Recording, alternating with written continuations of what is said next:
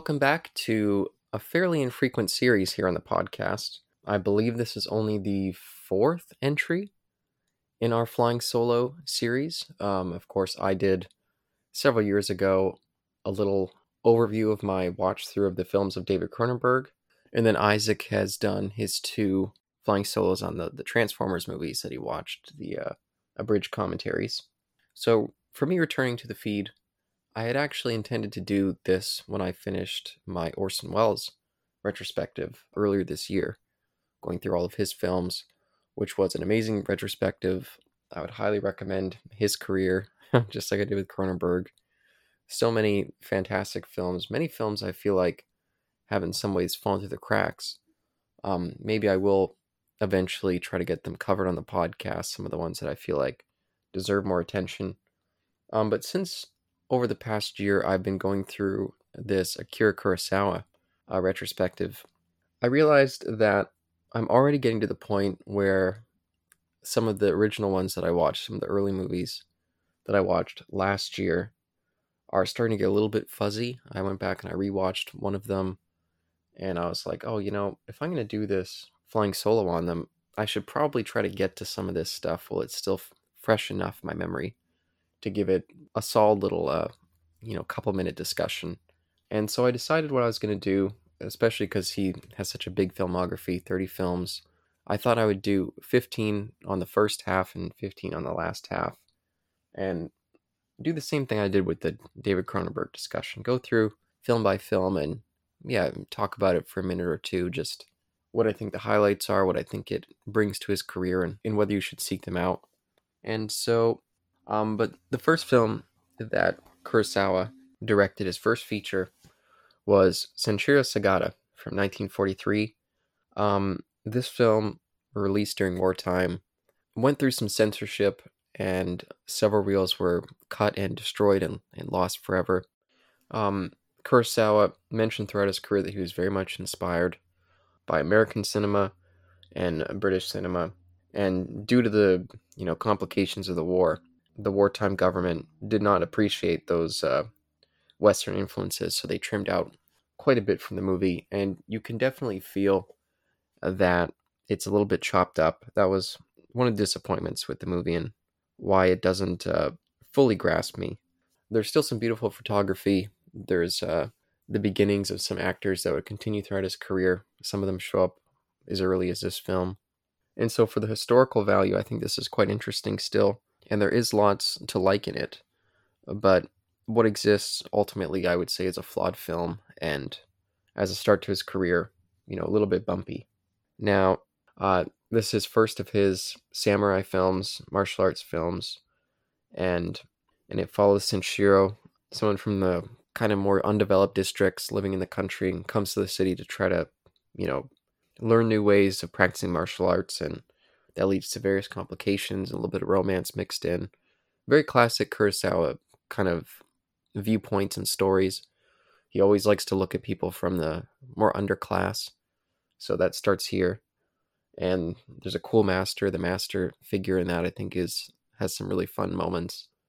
Um, but yeah, overall, definitely a flawed film. But for Kurosawa fans and for martial arts um, archivists, I would definitely recommend checking this one out still. I'm not sure if this matters, but I did go through and for each film I wrote a little rating at the side. I always do a 10 scale with points. So it's a pointless scale because almost nothing has ever been rated a 10 for me because I have so many so many other ways to tinker to try to get to that perfect film which probably for me doesn't exist. But Sanshiro Sugata got a 6 6.6 if that matters. um, but then we go to the most beautiful.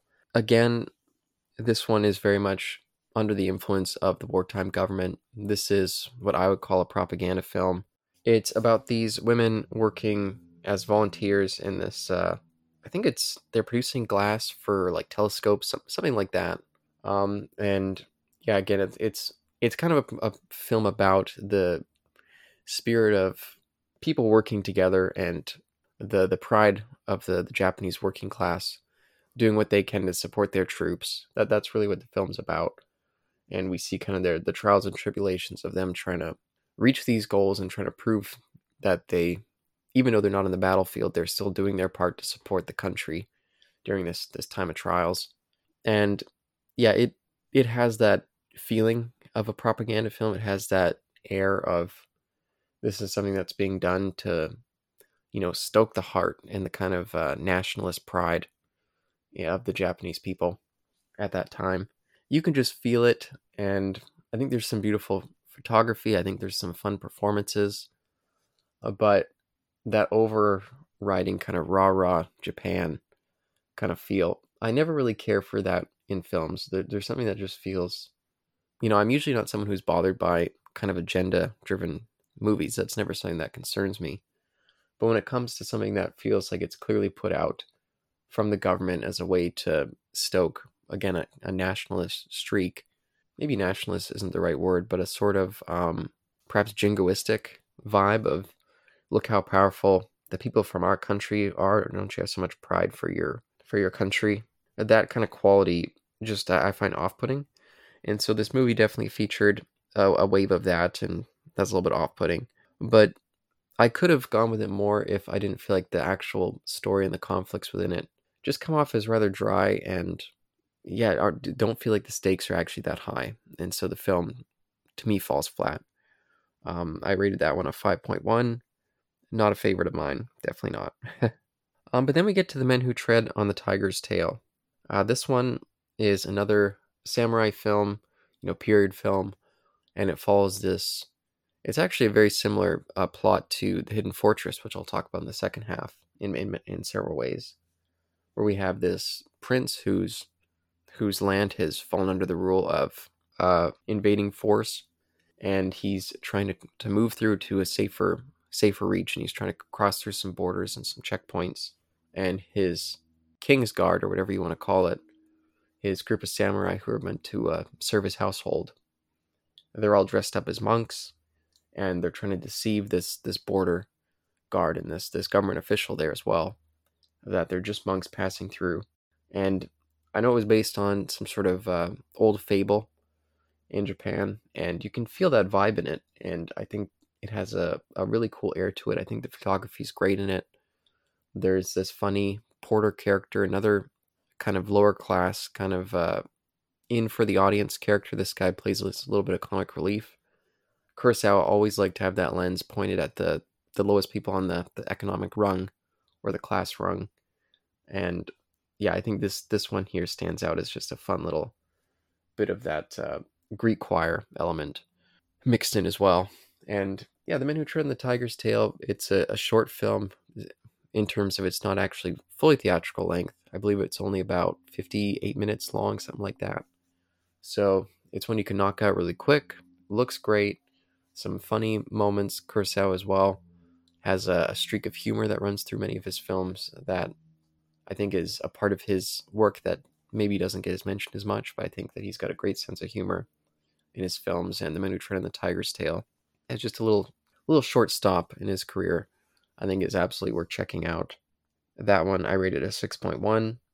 So, hmm, surprised that that's lower than Sanshiro uh, Sugata, but or Sanshiro. But I will say for the Men Who Tread on the Tiger's Tail, I liked it a lot more on my second viewing. The first viewing, I rated a 5.7, and I just thought it felt very slight and didn't feel like there was much going on. Um, I'll say for the early part of this uh, Kurosawa retrospective, the first six films, I just was kind of like, okay, you know, these are fine, some of these, but I don't really see what's so special about this guy yet. So, yeah, on my first viewing, uh, The Man Who Tread in the Tiger's Tail, I was still kind of just coming to grips with what his style is, what his goals are with what he with the movies he produces, you know. So, so I I, I think coming around, uh, just recently in the past two weeks, coming back to The Men Who Tread on the Tiger's Tail, I think I came to appreciate it more. Um, but moving on to Sanshiro Sugata Part 2 from 1945. Um, there are things I liked, but ultimately, this was another flawed film. Um, and up until this point in his career, easily the most flawed. Yeah, the, the plot just felt much more thin. Um, I like the character of Sanshiro, but I didn't really need this sequel. Um, they also have this American character in there that it just felt silly. It, it once again felt like a piece of propaganda. It was kind of like, oh, America versus Japan. They have a they have a martial arts match where it's like, okay, the American's gonna do boxing, the Japanese man's gonna do judo or, or something like that. And it's like, who who's the superior fighter in this mode? And it just, yeah, it again felt like propaganda stuff, and it just felt silly, especially considering what I've seen from his work now. It felt much, much lesser. Like it almost felt like a commercial project that was more hoisted on him. I don't know if that's the case, but that's just the vibe that I got from it. So yeah, that one I rated a 5.9. Yeah, not a not a high mark for his career, definitely not. Um, but then we get No Regrets for My Youth. I'll say I did skip. There was a movie in between this. I believe it was called The People Who Make Tomorrow, something like that. I didn't include that in this retrospective because Kurosawa himself doesn't include it as part of his career. Uh, it was directed by several different people, and he was only on for a week or two. So, just in case anyone's curious why that's not included. Um, but for no regrets for our youth, um, this one I like the story. I think it's well performed. It's about kind of wartime influences, uh, even though it takes place before the war. It's about this. Uh, I guess you'd say he was like a like a pacifist, um, a, a student. The early parts revolve around this school, and we see this yeah student who's very much against the government's actions, and he gets himself into some trouble and gets taken into uh, custody by the police. And when he comes out, he's pretty jacked up, and we just see this woman who was who had lo- fallen in love with him during the university days, or at least you know started their relationship, and always really liked his outside of the box thinking.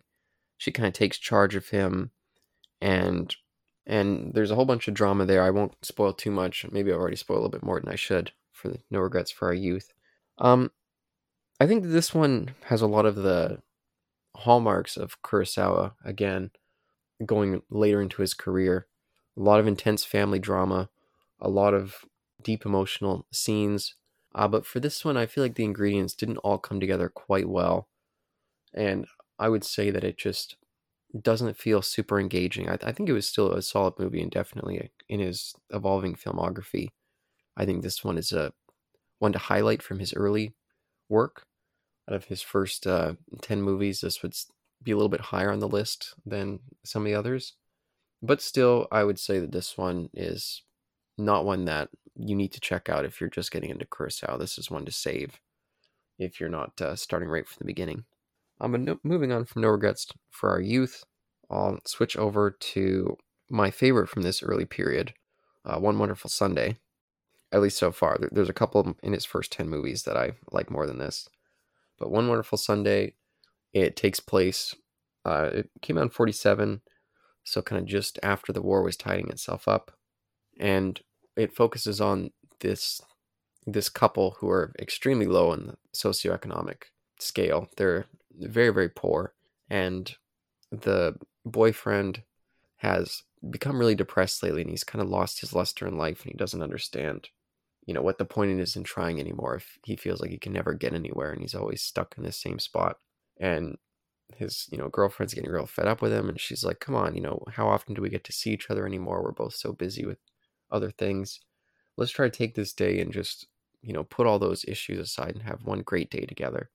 And, and this was the real one in my initial watch. You know, I was watching up to this film, five films beforehand, and I was just kind of like, okay, you know, I'm really, I'm really not seeing a ton here. There's some great photography, but all of these feel in some degree flawed. This was the first film uh, that really captured me all the way through. And I think the performances are really good. I think the style and flair is interesting, especially in the last half. There's some stuff there that feels very um, modern and as if it was really trying to do something different. And highly recommend One Wonderful Sunday.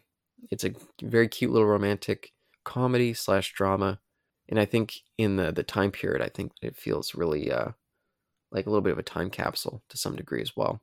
So definitely check that one out. One Wonderful Sunday, 1947. Um, but moving on to Kurosawa's seventh feature, Drunken Angel. This is an interesting one. So, I didn't mention up to this point, but uh, Takashi Shimura, um, he'd been appearing in a, a couple sporadic films. I, I think actually up to this point, the only one that he appeared in was The Men Who Tread on the Tiger's Tail.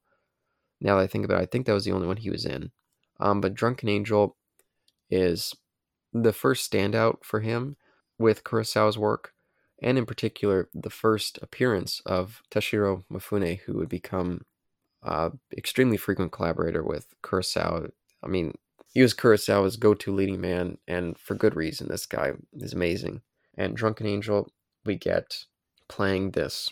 I wouldn't say wannabe mobster, but he's a small-time yakuza, and at the start of it, he winds up getting injured and having to go see this this doctor, this kind of maybe not super on the level doctor, played by uh, Takashi Shimura.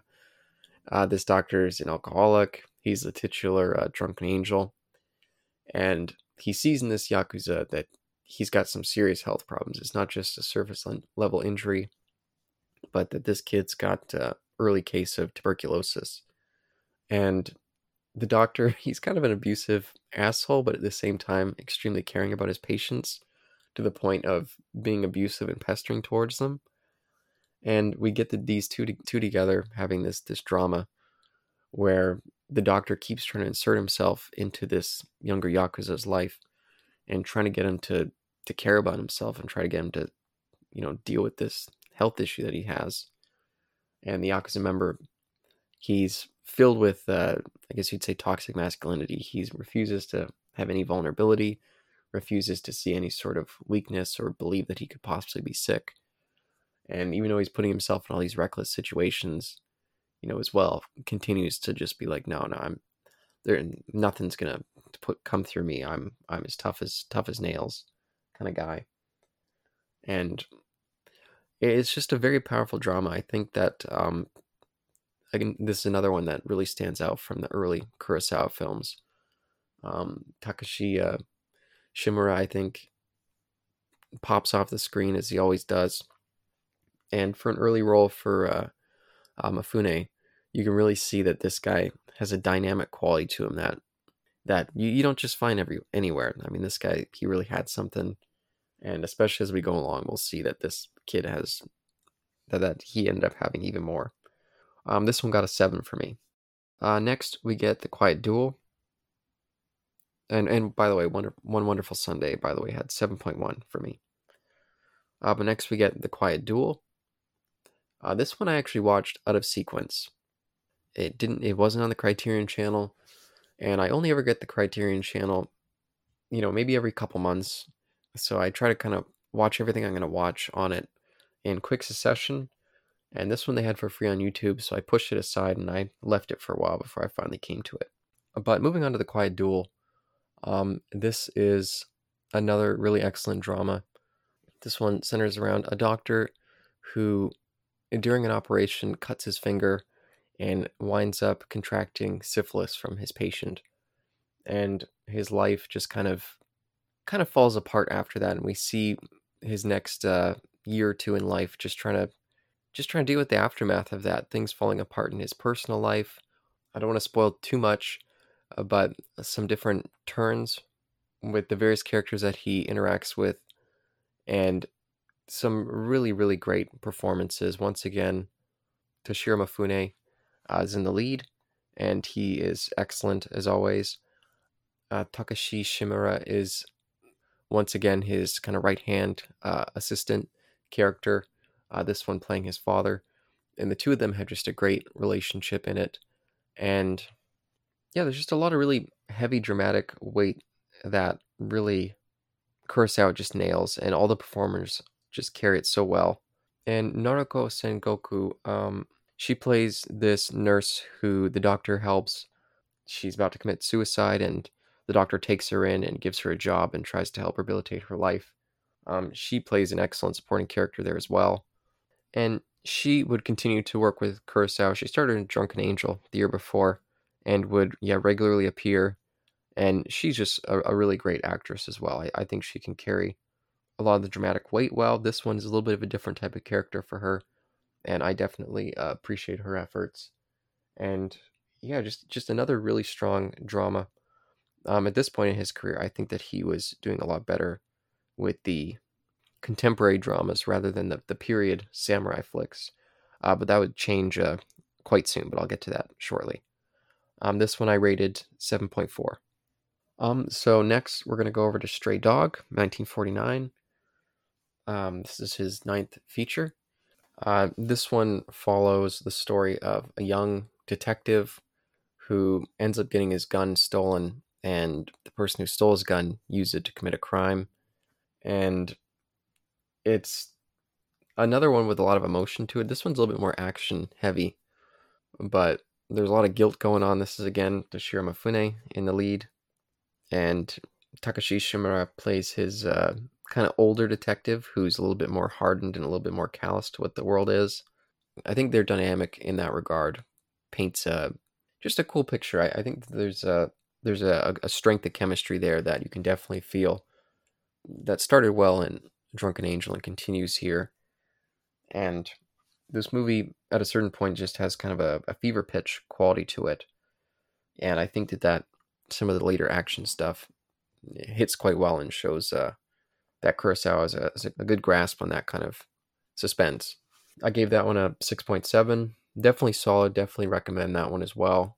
That's another one that you can just seek out at any time. You know, if you're just wanting to see a Japanese kind of noir film from uh, from the late 40s, you know, I'd recommend that one if you ever get in that mood. um, but next, his 10th film.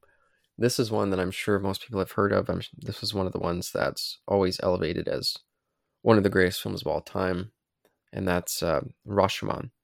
Uh, Rashomon once again stars Toshiro Mifune, um, and it's all wrapped up in this this trial about uh, this rape and murder. And one of the really cool things about Rashomon is it's got this kind of wraparound segment of all these people post the trial, just kind of discussing what they think, and they're shocked. And some of them are witnesses, some of them are just people there, not directly involved in the trial, but you know, trying to understand.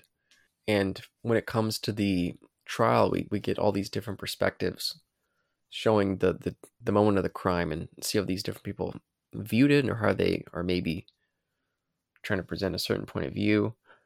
And this is the first of the Kurosawa films that really highlights his innovative quality as a director.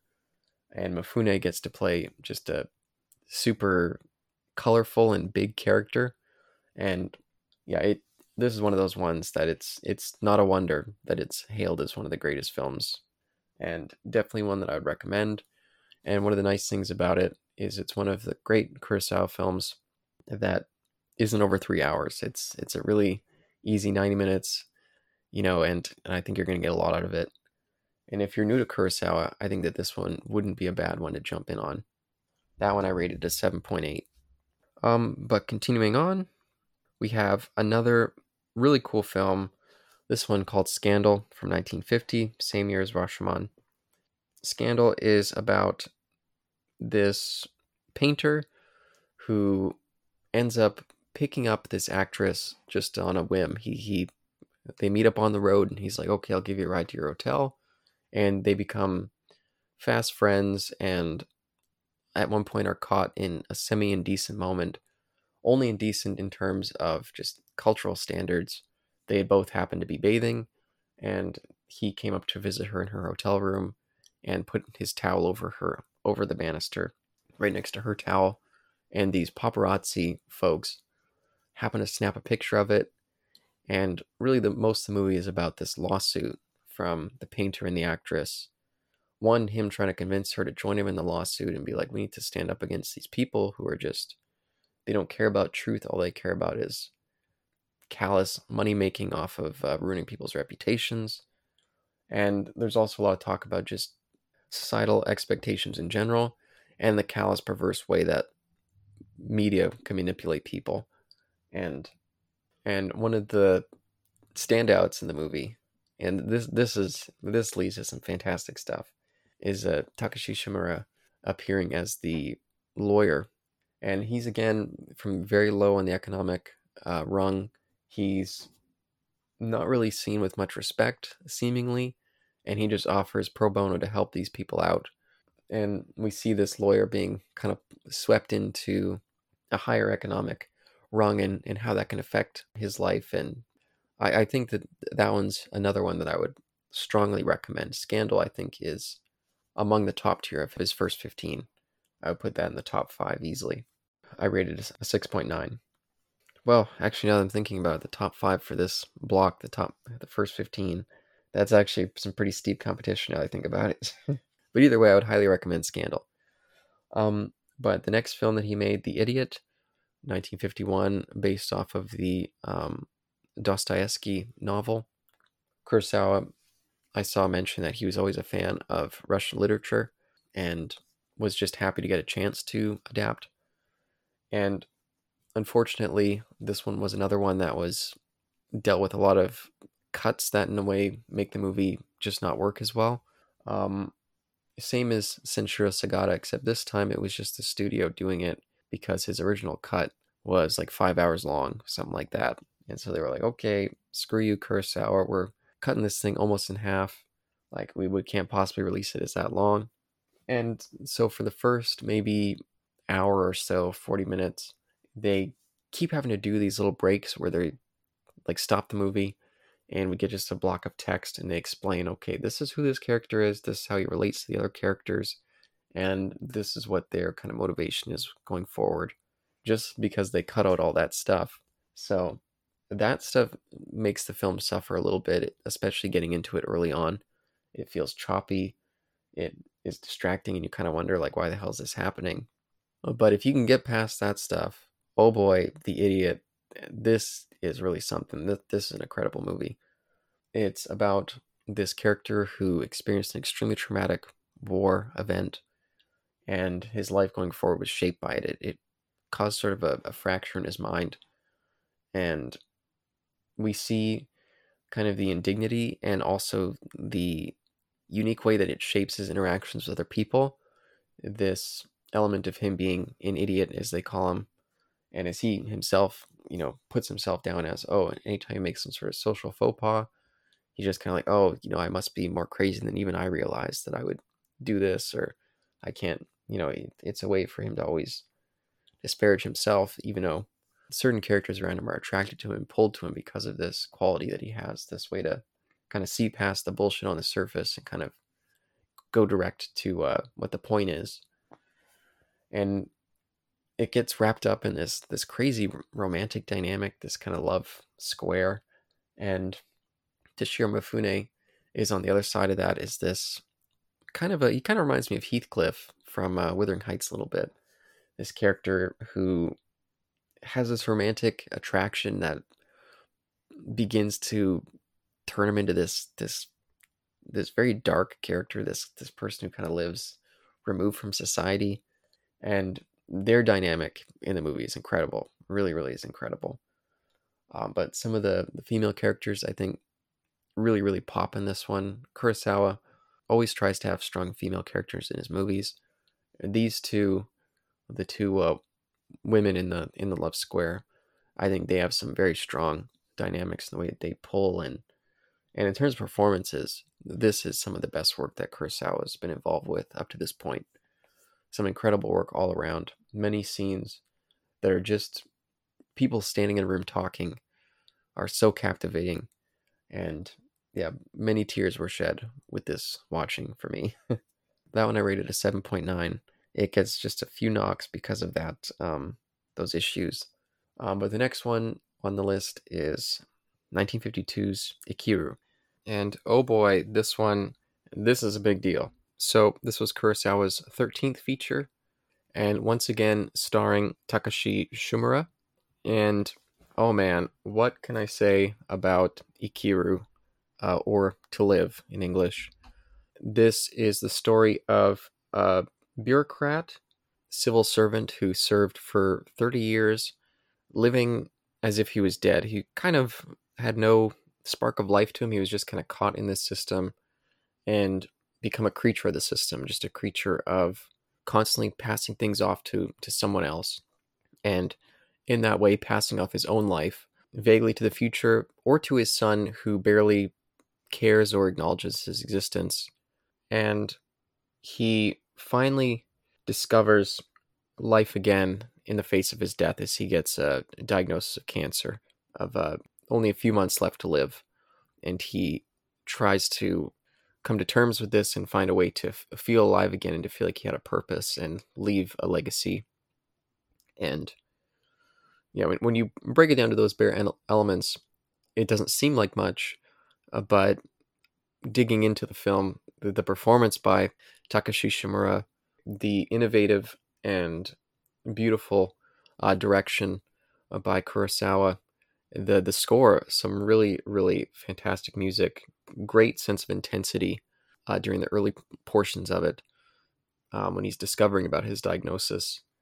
Really, this is if if you know anything about Kurosawa at all, uh, most people can name off Seven Samurai, Rashomon, and if there's a third Kurosawa film that seems to have been elevated beyond his filmography, a, a, film that just exists as part of the tapestry of you know the the hailed as the greatest movies of all time. Uh, Ikiru is usually the third one that um, people will know when it comes to yeah the famed filmmaker Kurosawa. And seeing the film, uh, this this one I actually watched out of sequence as well. I came to it a little bit late.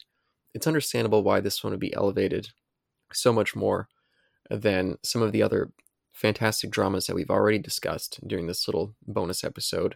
This one just is such a powerful film, just all around. Incredible performance by Takashi Shimura. Really, really does just just bring you in, captures you just with just an expression can just bring so much emotional depth. Um, the way that they structure the film is interesting and unexpected, and packs the punch all the more.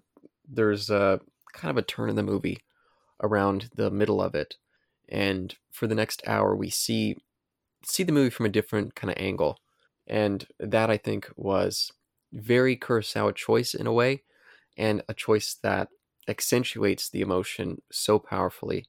I, I can't recall the last time I watched a movie that had brought me to tears as frequently and as deeply as this movie did. Some incredible emotions that were uh, difficult. It was it was a, a very strong response that I had to this movie, and and seemingly many other people do because again, it's elevated as one of the greatest films of all time. Um, and honestly, when it came to putting my little rating, because again, when I have my uh, my OneNote page for all the Kurosawa films, I rate them as I go along and mark them off. You know, as like a I, I find it easier to keep up with these things if I can tick off a little a little box that oh yeah I watched this one, and so part of that package is giving it my uh, my number rating, and trying to rate this movie. It felt like it made the whole process of putting the little number next to it arbitrary and, and pointless because you could never capture the emotional experience that I had watching the movie with just a number. Um, so I, I just was like, fuck it. You know, even though it's almost an impossibility to get a 10 out of 10, I gave this thing a 10 and just, yeah, it's, it's very rightly considered among the best movies uh, ever made from what I've seen, you know, which is a lot of films at this point. Uh, this is, yeah, one of the ones that I would elevate as if you're a film fan, not just a fan of, you know, old cinema, Japanese cinema, or Kurosawa in particular, I think that at some point in your life you should try to see Ikiru or To Live, because um, it's well, well worth your time. Um, but that brings us on to another film that I just mentioned, number 14, Seven Samurai. And of course, Seven Samurai is perhaps the most famous of Kurosawa's films um, went on to have mass influence going forward on westerns as a whole.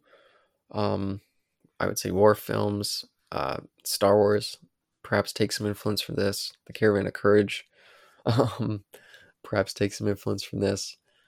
And yeah, no, uh, I mean, what what can I say about Seven Samurai that hasn't already been said? Um, we are definitely going to be reviewing this on the podcast at some point. It's three hours and 30 minutes long. I never feel it. All the characters pop in their own way, some of them more than others. There's definitely some of the samurai that don't feel like they got the attention they deserve, even that three hour and 30 minute runtime. Uh, but the ones that count, the ones that the story is about, I think pops incredibly.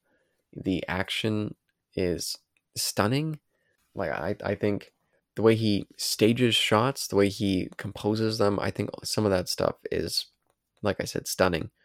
The class elements that Kurosawa has been putting into his films for a long time now, I think comes to a head beautifully in this. There's some very interesting dynamics um, and interesting ways of challenging the kind of allure of the samurai genre and the samurai uh, class in general, and the way they they honor and elevate. This one casts a different look on that.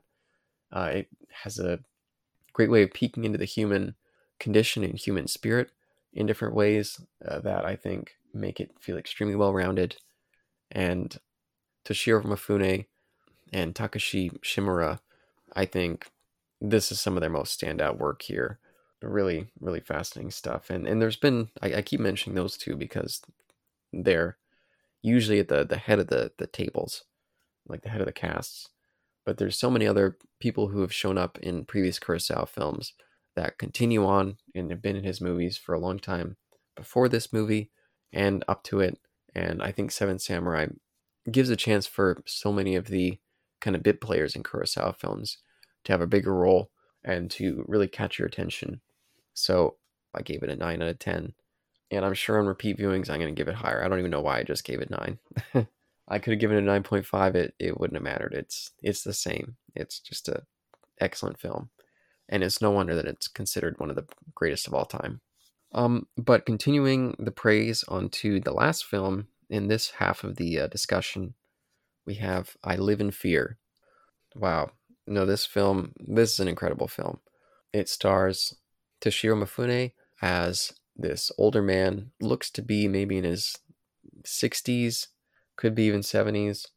And one, I think he captures that vibe quite well. You know, I maybe partway through, I stopped remembering that it was him, or at least stopped thinking about the fact that it was a younger man playing older.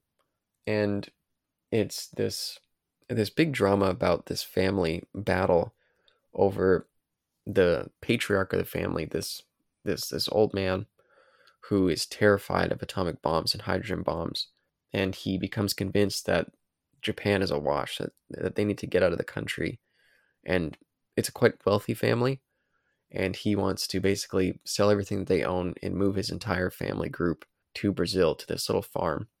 And the family group's complicated. There's the main kind of household that, you know, are all the kind of established proper family, uh, but he had multiple mistresses with their own children and he wants to take everyone.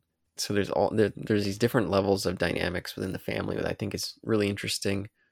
Um, we get Takashi Shimura as part of the family court that he goes to, and he becomes kind of captured and haunted by by the the whole dilemma because they're taking the dad to court to be like, okay, he needs to be put into a conservatorship. He's not making wise choices. He built this bunker that, or he started building this bunker because he heard that oh the the winds from an atomic bomb would be blowing from the south, so he built a bunker in I think the north.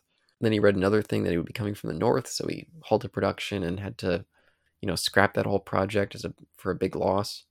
So the family's terrified that he's just going to drain all their money by going off on these crazy uh, fears, and it's just a an immensely tragic story. And the way that it plays out between the different elements the family, between the court itself. Oh man, many, many tears were shed by me watching this. This was an incredibly painful viewing, but an excellent film. And I would give this one another of the highest recommends. If if you're only going to see, you know, five Kurosawa films, make sure that you see I Live in Fear as part of that group, and probably the strongest, or at least one of the strongest of his contemporary films uh, in this first half. Um, and, and this has gone on longer than I was expecting. Um, but yeah, I would say for this first half, you know, tons of great films. It took me a little bit. It took me the first six films to really get into Kurosawa's filmography. But the more I go on, the more I'm just continuously blown away. I know people always elevate him as one of the greatest filmmakers of all time. Many of his films are listed on those lists of you know, you got to see this before you die. But even with that reputation, I'm still continuously surprised and captured by just how how great these films are, and I feel like strangely there's a couple Kurosawa films that get thrown out there as okay, these are the great ones that everyone needs to see, and Kurosawa himself is a great filmmaker. Check out his work. But I'm still surprised how many of these films come up that I don't know anything about, never heard anyone mention. Like I Live in Fear, I never heard that title before. And I sat down to watch it, and it was just stunning. And I've had that a couple times where I'm just like, wow, why isn't like who picks and chooses which ones get elevated? Why don't some of these get thrown out there with uh, some of the other ones? Why is the Hidden Fortress elevated over something like The Idiot? Uh, the Idiot I thought was just just amazing, you know, and yeah, I just think it's a curious dynamic, and I think even for the reputation that Kurosawa has, I feel like some of these other films could be more in the forefront of uh, you know films that people need to see. Um, and hopefully this podcast, you know, hopefully for some of you out there who have always been curious about Kurosawa, hopefully I gave you some examples of top ones to pull out. Um, I will do a little bit of a top five here. These are definitely the ones from the early half of his career that you definitely have to check out. This isn't in order; these are just the ones that I would very highly recommend. Um, Seven Samurai, of course. Uh, I Live in Fear, The Idiot, Ikiru, and Rashomon. Um, I think those are the absolute must sees. Um, but for the rest of the films I mentioned, a lot of strong ones. But yeah, no, very strong half of his career, and I've only just skimmed the surface of his uh, the next 15 that I have to watch, and already I've seen some great stuff. So very excited to get to that, and hopefully that'll be coming out not long after this. But until then, I'll see you all on the next one. Thanks.